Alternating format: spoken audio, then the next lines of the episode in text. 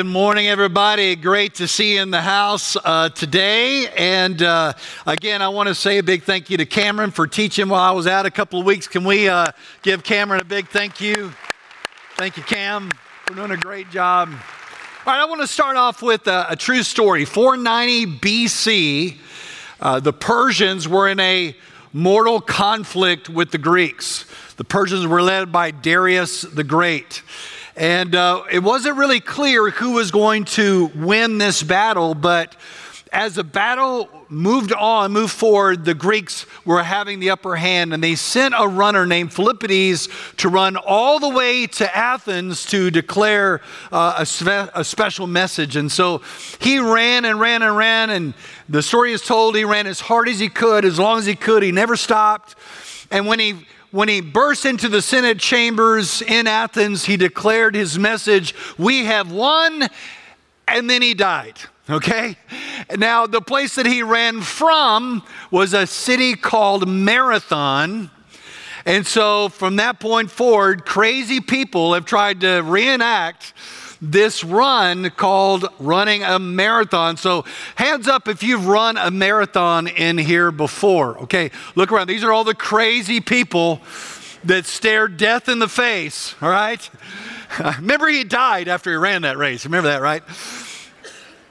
I, can remember I, I, have run one marathon, I've run a half. A half's a whole lot more fun than, than a full. All right, I'll just go ahead and tell you that.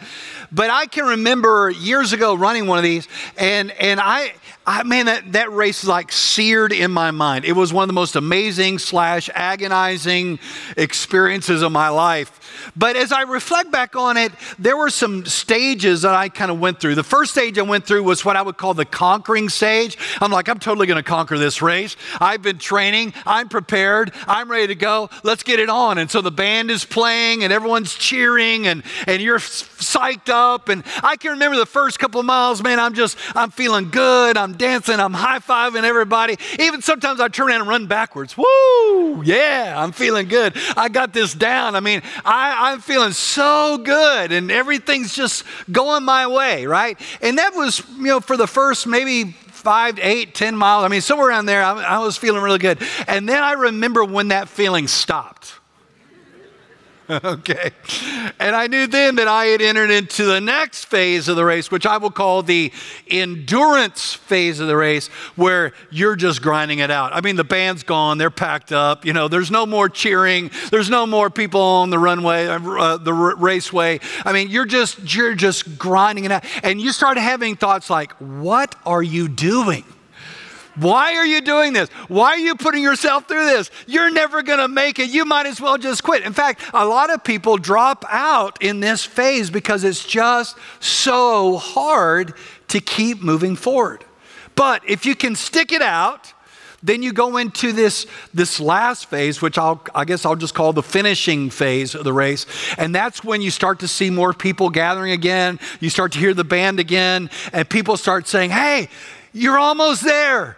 You can do it. Just two miles to go, just one mile to go. It's just right around the corner. You've done it. You've got this. You can make it. And you start to go, okay, well, maybe, maybe I can make it and maybe I can survive. And so you just, you just grind it out until you cross that line and then you collapse, you know, because you've actually finished the race. Well, let, let me just say this. Your faith journey is really a faith run okay? And you're going to go through these similar phases in your walk with God. And that's what we're looking at today. So once you get your Bible, I want you to open it up with me to Hebrews chapter 11. And we are wrapping up our series called Leap of Faith. We've been studying these great people of faith in in the chapter of Hebrews chapter 11. If 1 Corinthians 13 is a love chapter, Hebrews 11 is a faith chapter. And we've looked at a description of faith, and we looked at great examples all through the summer of people of great faith. Uh, but now he comes to the, the, uh, the conclusion of his talk. And really, the whole chapter is driving to something. If this was a movie, it's driving, it's building to the final conflict. If this was a song, it'd be swelling uh, to this high point in the song. And in this chapter, he's been weaving us through all these storylines to get to a point. He's trying to make a point, he's driving to a point. And we're going to see that point uh, today in these few verses. And so let me just tell you what the point is so you don't miss it, okay?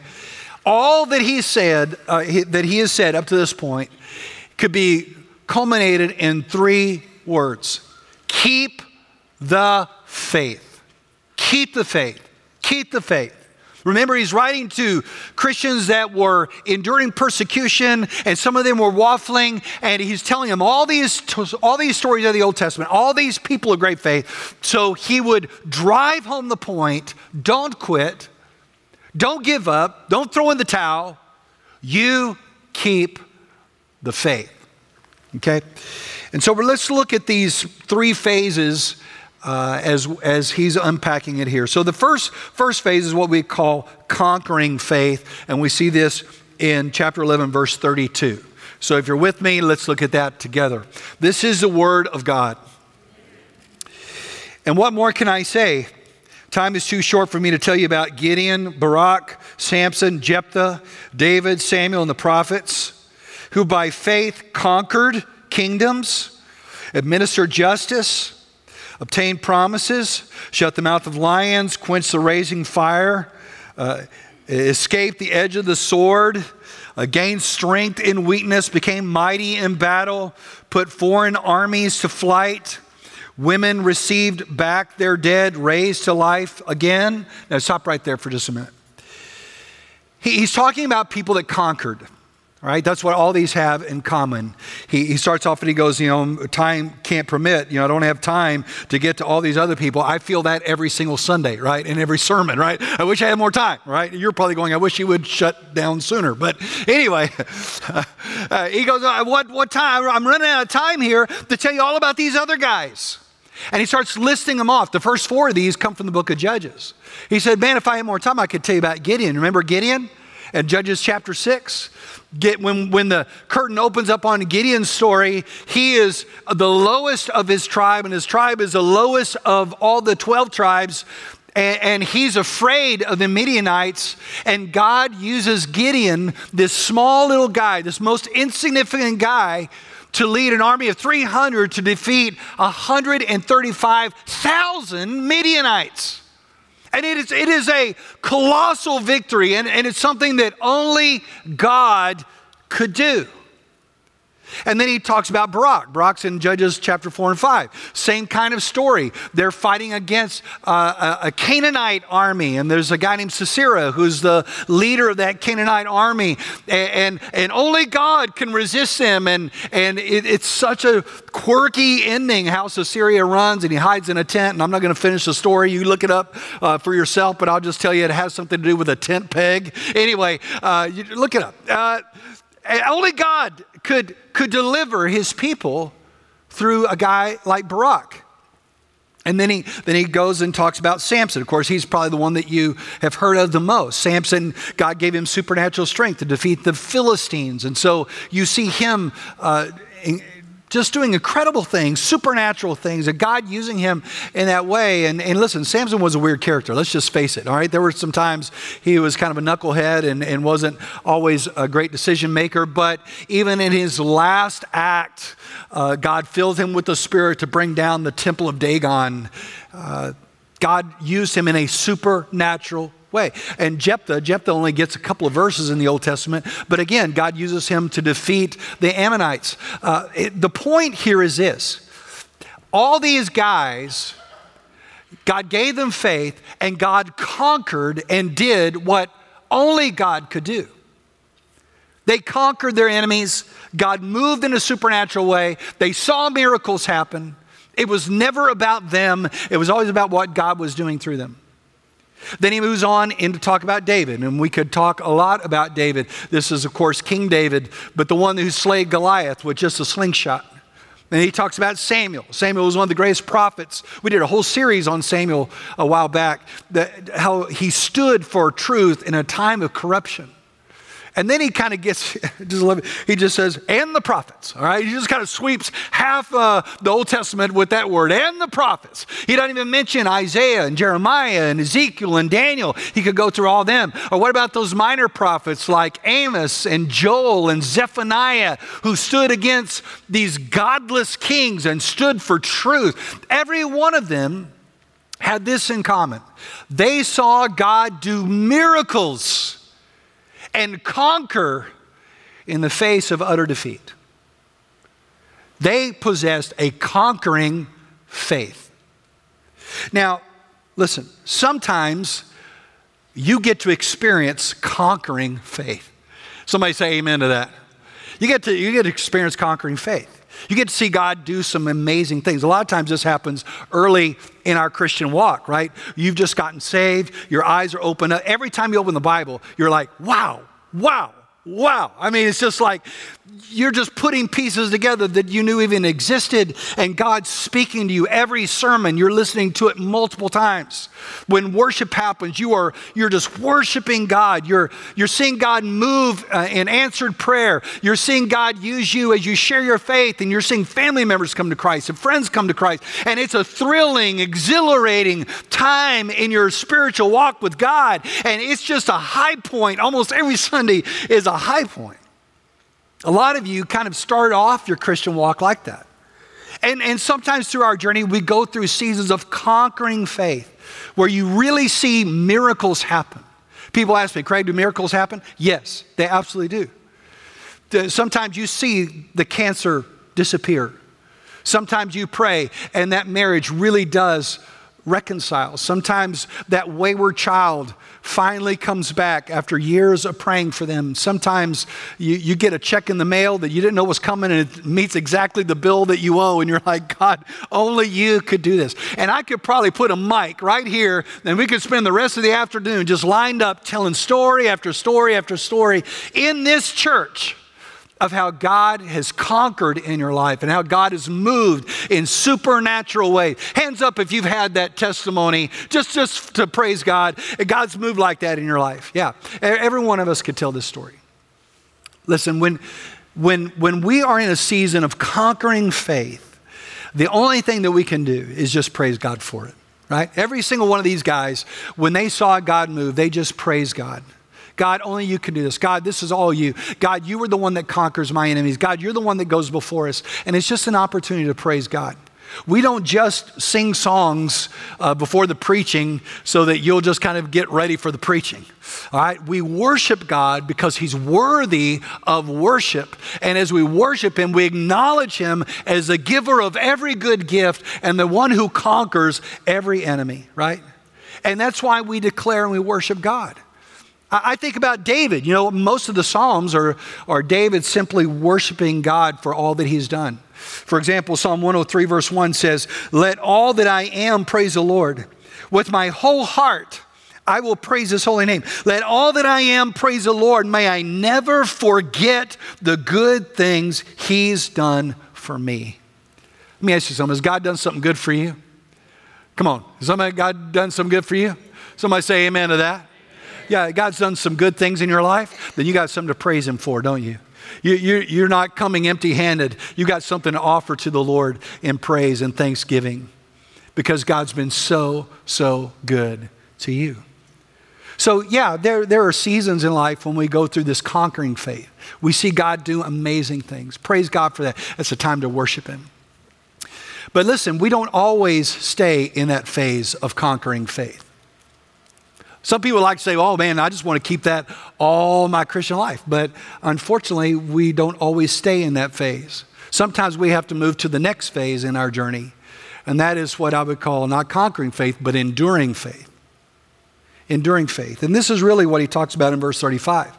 Up to verse 35, he's talking about all these great wins, right? All these people that did great things. God did great things through them, and, and, and all these miracles, setting armies to flight and receiving back your dead and, and not being quenched by fire, and all these great stories and all these great victories. Uh, but then look at verse 35. You see the phrase, other people. Or some versions, look at your Bible, it may say, but others. It's in the middle of verse 35. You see it? You might want to put a box around that because that pivots you to a different group of people. And these are people that did not see miracles happen. They did not see their enemies conquered. They didn't see God do incredible supernatural things. In fact, they didn't see that at all. They had to endure great trial and great difficulty. He said, but other people. What did they have to endure? Well, look at it. First, they had to endure imprisonment. Look, other people were tortured not accepting release so they might gain a better resurrection. Others experienced mockings and scourgings as, as well as bonds and imprisonment. These people were imprisoned for their faith because they loved God and they suffered. That word torture there literally comes from the word to be stretched out. It means to be put on a rack and stretched and then beaten, or stretched over a wheel, or stretched over a barrel and beaten. He said these people were, were tortured simply because they loved Jesus. And they endured imprisonment for that very reason. Look at verse 37. They also were killed. Look at it. It says they were stoned and they were sawed in two and they died by the sword. Some of these early Christians, they loved God and, and they died because of their faith in God.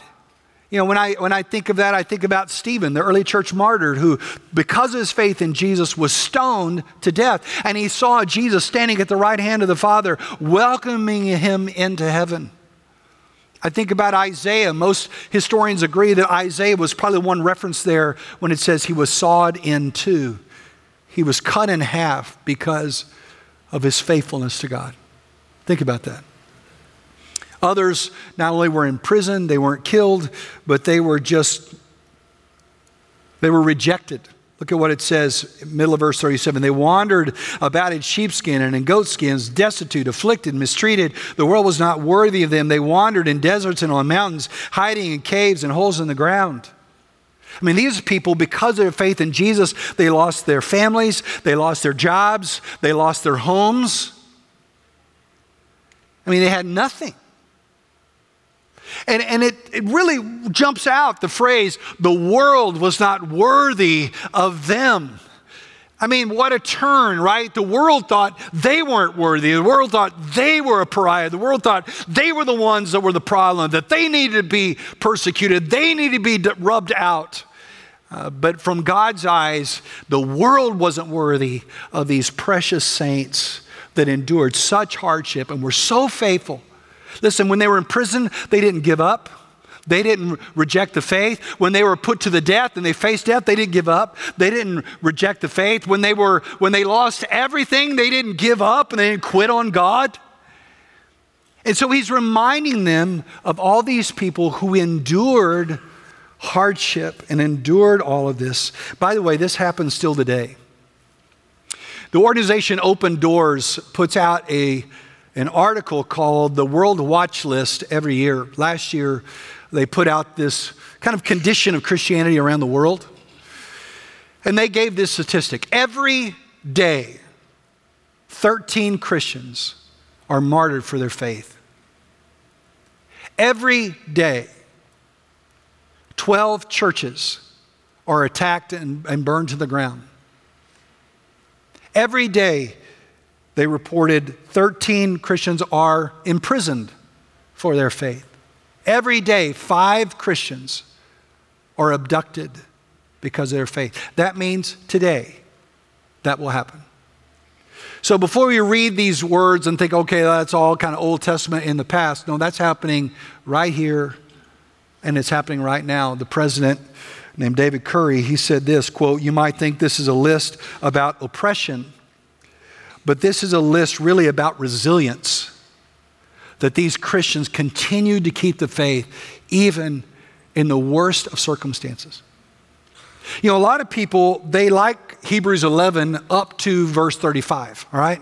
We love Hebrews 11 right up to 35. In fact, you'll see a lot of people, they'll kind of stop right there in 35. You're like, man, we love the conquering. Woo, God's going to get it. You're going to get it. Uh, but they don't like to talk about the endurance part. In fact, there's a whole teaching that was popularized after World War II called uh, prosperity gospel, which really no gospel at all. And it basically says, hey, uh, God wants you to experience temporal prosperity. And so, if you really have faith, then you're going to have the promotion, you're going to have bonus, uh, you're going to excel, uh, you're going to marry a good looking girl or a good looking guy, gonna, your kids are going to be on the dean list, everything's going to go great for you. And by the way, if you're not experiencing those things, well, you just don't have enough faith right? And if you had more faith, then you get healed. And if you had more faith, you get promoted. And if you had more faith, you wouldn't have these problems. And, and, all these bad things are happening because of your lack of faith. And listen, you cannot read Hebrews 11 and square that up with Scripture. Because these people were not being promoted.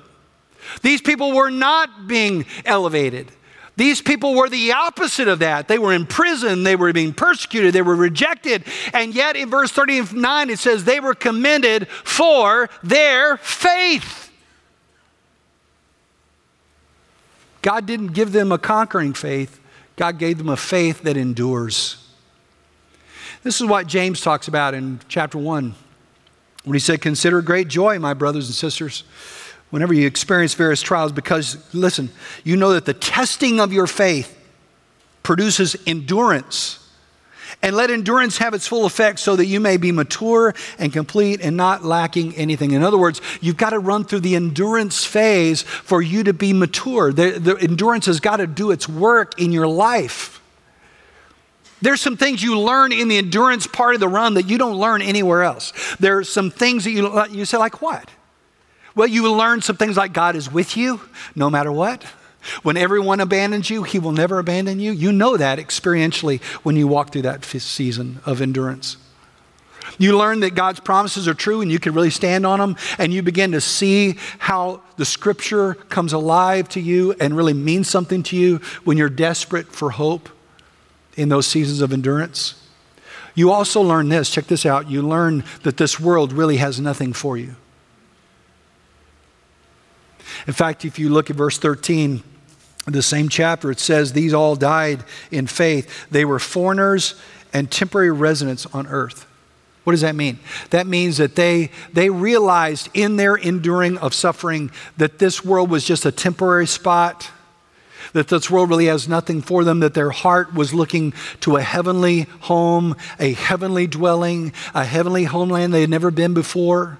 And here's what I know when I've watched, and as a pastor, I've watched many of you go through really difficult seasons of endurance. And those that endure it in faith, you, you see the grip of this world come off of them.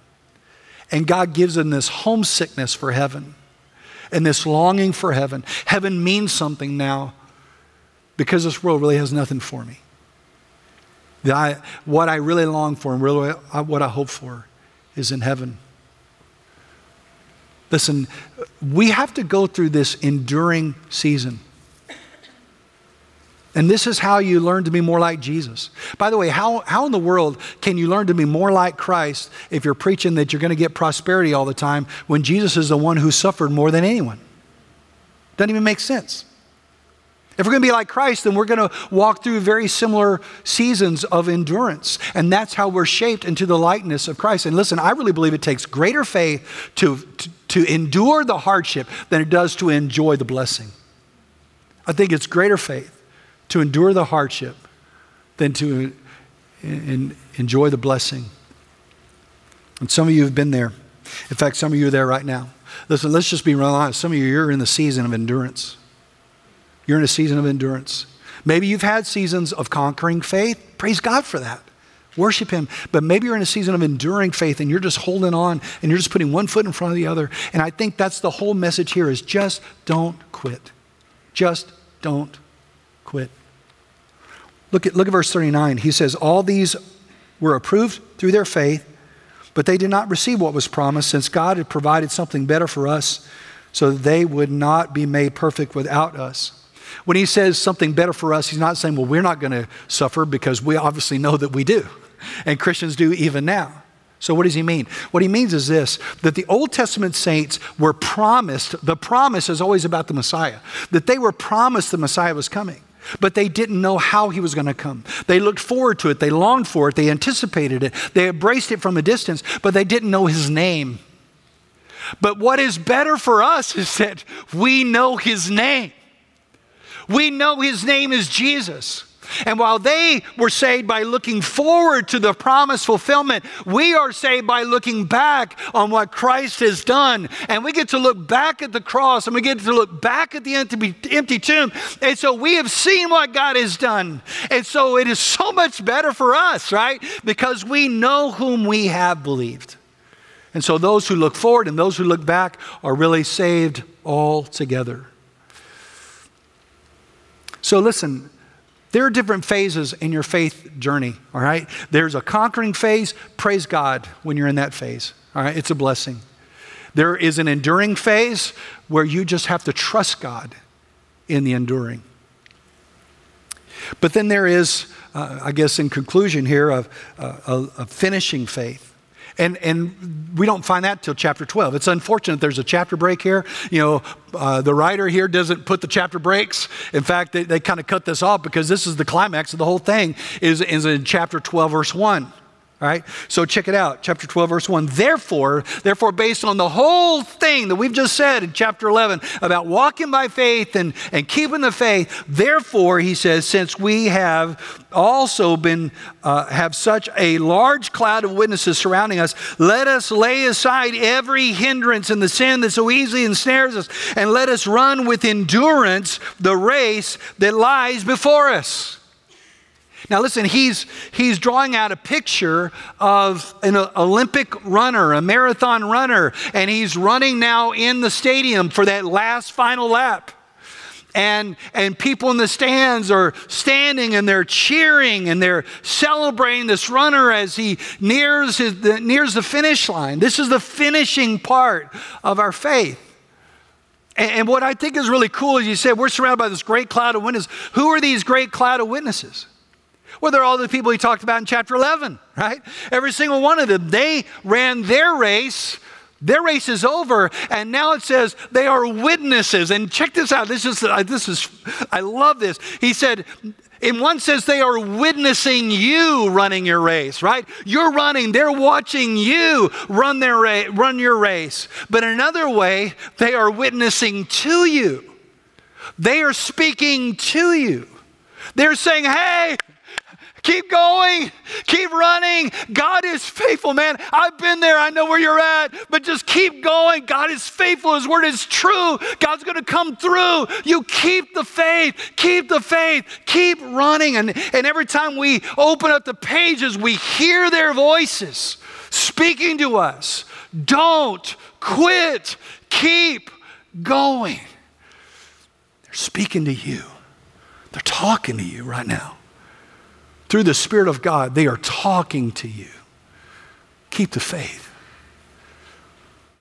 You say, well, how do I do that? How do I, you don't understand, Craig, what I'm going through. You understand what I'm dealing with. How do I, how do I keep the faith like this? Well, he, he tells you, look, look at verse 12, uh, verse 1 again. He said, put away what hinders you. That's a good place to start. Hey, let me ask you, what's hindering you from walking with God? For some of you, he, he mentions here secret sin, and there may be some area of sin and disobedience in your life, and that's just stunted. You're, you're stopped. You, you stopped the race because you've allowed some area of sin into your life. And you got to get that out so you can keep moving again. But listen to me for some of you, it's not a sin, it's just stuff. I mean, if I ask you, hey, what's keeping you from really serving God at a higher level? You go, oh, man, I was just so busy or I've got this, th- these things on the weekends, or, you know, I've got, I got these ball games, or I got this deal, or I got that deal, and I, you know, I got all this stuff. And, and you know what that's doing? That's hindering you from running the race. When are you going to make a decision? What's most important? And so he said, you got to get those things out of your life that are hindering you running the race. And then, secondly, he said, you just got to run it with endurance. The, the race marked out for you. The one thing that I knew when I ran the marathon is I couldn't like go, you know, I really don't want to run that route. I'm just going to cut through the middle. All right, I'm just going to cut through the middle and then just kind of come around. Yeah, I, I didn't have the option. I, did, I had to run the race as it was marked out for me. And God's got a race marked out for you. He's got a plan and a purpose for you. Run the race. Run after the, listen to me, listen to me now. Run after the things that please God. Run after the things that, that make a difference for eternity. Run after the things that really matter after you're dead and gone. Man, don't, don't give yourself, give your best self to entertainment. Don't give your best self to a game. Don't give your best self to your job. Give your best self to the things of God. No one's ever going to stand before Jesus and say, I wish I had played more pickleball, all right? Nobody's going to say that. What they're going to say is, I wish I'd taken the time I was, I was, playing pickleball and I was investing my life in somebody that's going to make a difference. Are you hearing my heart today? Are you hearing me? And run the race that pleases God. Run the race that matters for eternity. What in the world are you doing that shapes eternity? He said, So you got to get rid of the things that hinder you. You got to run your race. And then he said, verse 2, just look at it. Verse 2, check this out. He said, Keep your eyes on Jesus, the source and, perfecter of our faith. For the joy lay before him, he endured the cross, despising the shame, and sat down at the right hand of the throne of God. For consider him who endured such hostility from sinners against himself, so that you won't grow weary and give up. Just keep your eyes on Jesus. It's all about Jesus. It's all about what He has done. It's all about what He's calling you to. At the end of the day, it's all about Jesus. Don't worry about what He's doing. Don't worry about what she's doing. Don't worry about why He's not doing what you are or what He's not doing what you are. Just you keep your eyes on Jesus and you keep running your race. And you do it till you finish.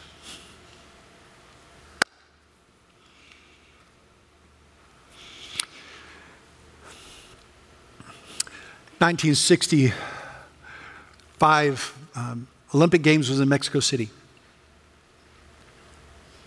And uh, the city was just packed with people, athletes and observers that were there for the Olympic Games. And of course, the marathon is one of the Olympic events. And there was a man named Joseph Akhwari from Tanzania who had trained for this race, and he really kind of came into the race highly ranked and favored uh, to win a medal. As the gun went off and the race began at the beginning, uh, he already recognized that there were some problems. He started cramping up. They thought maybe it had to do with elevation problems. Whatever the case, he knew that this, this was going to be a hard race to run, but he had no idea what he was about to encounter. When the unthinkable happened, then in the early part of the race, he collided with another runner. They went both plummeting to the ground, and he hit his knee first and then his shoulder, dislocated his knee, and really messed up his shoulder. Of course, the medics rushed to him and, and treated him. But once they got, got him bandaged up, he, he got up and he said, I gotta, gotta keep running. And he did. He kept running in the incredible pain. He just kept running his race. An hour after the winner had crossed the line, Akhwari entered into the arena. And he was obviously limping from his injuries. His leg still had the bandages falling off from where the medics had treated him as he rounded the corner. And when people saw him and his great endurance, the whole crowd stood up and began to cheer and applaud this man who would not quit. And he put one foot in front of the other, one foot in front of the other, until it finally and at last he came across the finish line. And when he crossed the finish line, of course, lots of people gathered around him to care for him, but reporters came to him and they asked him. He said, Akhwari, why in the world did you keep running? You could have just stepped out. Nobody would have blamed you. Why did you keep running? And listen to these words. This is what he said. He said, My country did not send me 5,000 miles to start the race. My country sent me 5,000 miles to finish the race. My friends, listen, Jesus didn't come from heaven to earth just so you would start the race. He came, He rose from the dead, He, empowered, he drew you to salvation, and He filled you with His Holy Spirit, not just so you would start the race and then peter out at the end, but He did it so that you would finish the race, that you would not quit, that you would keep the faith. The Apostle Paul said, I have fought the good fight. I have finished the race. I have kept the faith. And, and, listen, those need to be the words on your lips when you draw your last breath. So keep the faith. No matter what you're facing today, and I don't know, but God knows. Whatever low point you're in today, keep the faith. Whatever doubts you're facing today, keep the faith. Whatever tragedies you're facing or hardship you're enduring, no matter what it is, hey, keep the faith. Keep moving forward. Keep trusting God. Keep your eyes on Jesus. Run your race. Finish it well.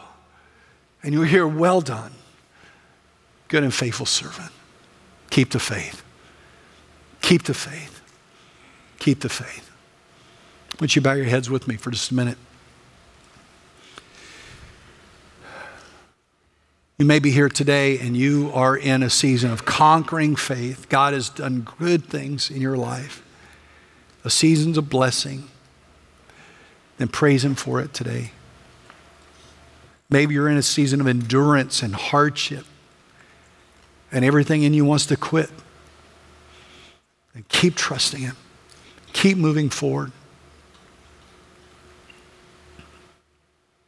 Maybe you're not even in the race. Maybe you're here today and you've never really given your life to Christ. I mean, you believe the Bible, you, you believe there's a God, but you've never truly had a moment in time when you asked Jesus Christ to forgive you of your sin. Then I want to give you that opportunity right now. The Bible tells us that we've sinned against God, we've gone our own way, we've lost our way, and we deserve judgment for our sin. But Jesus, in His great love for us, came to us and he showed us the Father, and then he went to a cross. And on the cross, all your sin was put on the back of innocent Jesus, and he died in your place because he loves you. Three days later, he rose again from the tomb and he, and he offers new life to anyone who will turn to him in saving faith. And maybe today is the day. Maybe right now the Holy Spirit's convicting you. You know what? You've never given your life to Christ. You don't know for sure if you died, you go to heaven. You, you, you don't have a really a relationship with God. He's never really changed your life. Then that can be today. This is your day to say yes to Jesus. So, in a minute, I'm going to ask you just to lift up your hand. I'm not going to call you out in any way, but I'll see your hand. And even that lifting of the hand is an act of faith to say, Lord, I need help. Lord, I need you. And when I see your hand, that will be you saying, I need Christ in my life. And, and I'll just lead you in a prayer right where you're seated to receive Christ. So if you're here today and the Holy Spirit's moving in your heart and you need Jesus in your life right now, then right now, just lift up your hand and I'll see it. Pastor, pray for me. Okay, thank you. Thank you. Any other hands? Thank you. Thank you right? Anybody else? Lift up your hand right now. Right now. God's moving in your heart. Don't fight him. Say, Lord, I need you in my life right now. Anybody else? Lift up your hand. I need Jesus in my life. All right. Okay. All right. Last last opportunity. Okay. All right. Thank you. Just put your hand down where you are. Just pray this simple prayer with me. Dear Lord, I know I've sinned against you. I know I've gone my own way. But I believe you died on a cross for me. I believe you rose again from the dead. So I'm asking you now, please forgive me. Please wash me clean. Today I choose to turn from my sin and to, and to follow you, Jesus.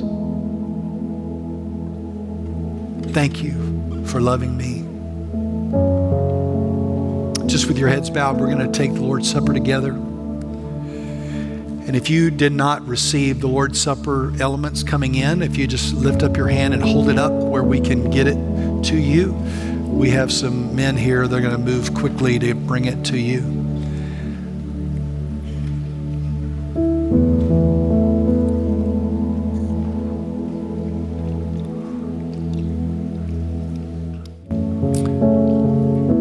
Just with your heads bowed, just seek the Lord in the season that you're in. Ask Him to help you be faithful, to empower you. We have some down here in the front, guys, as well.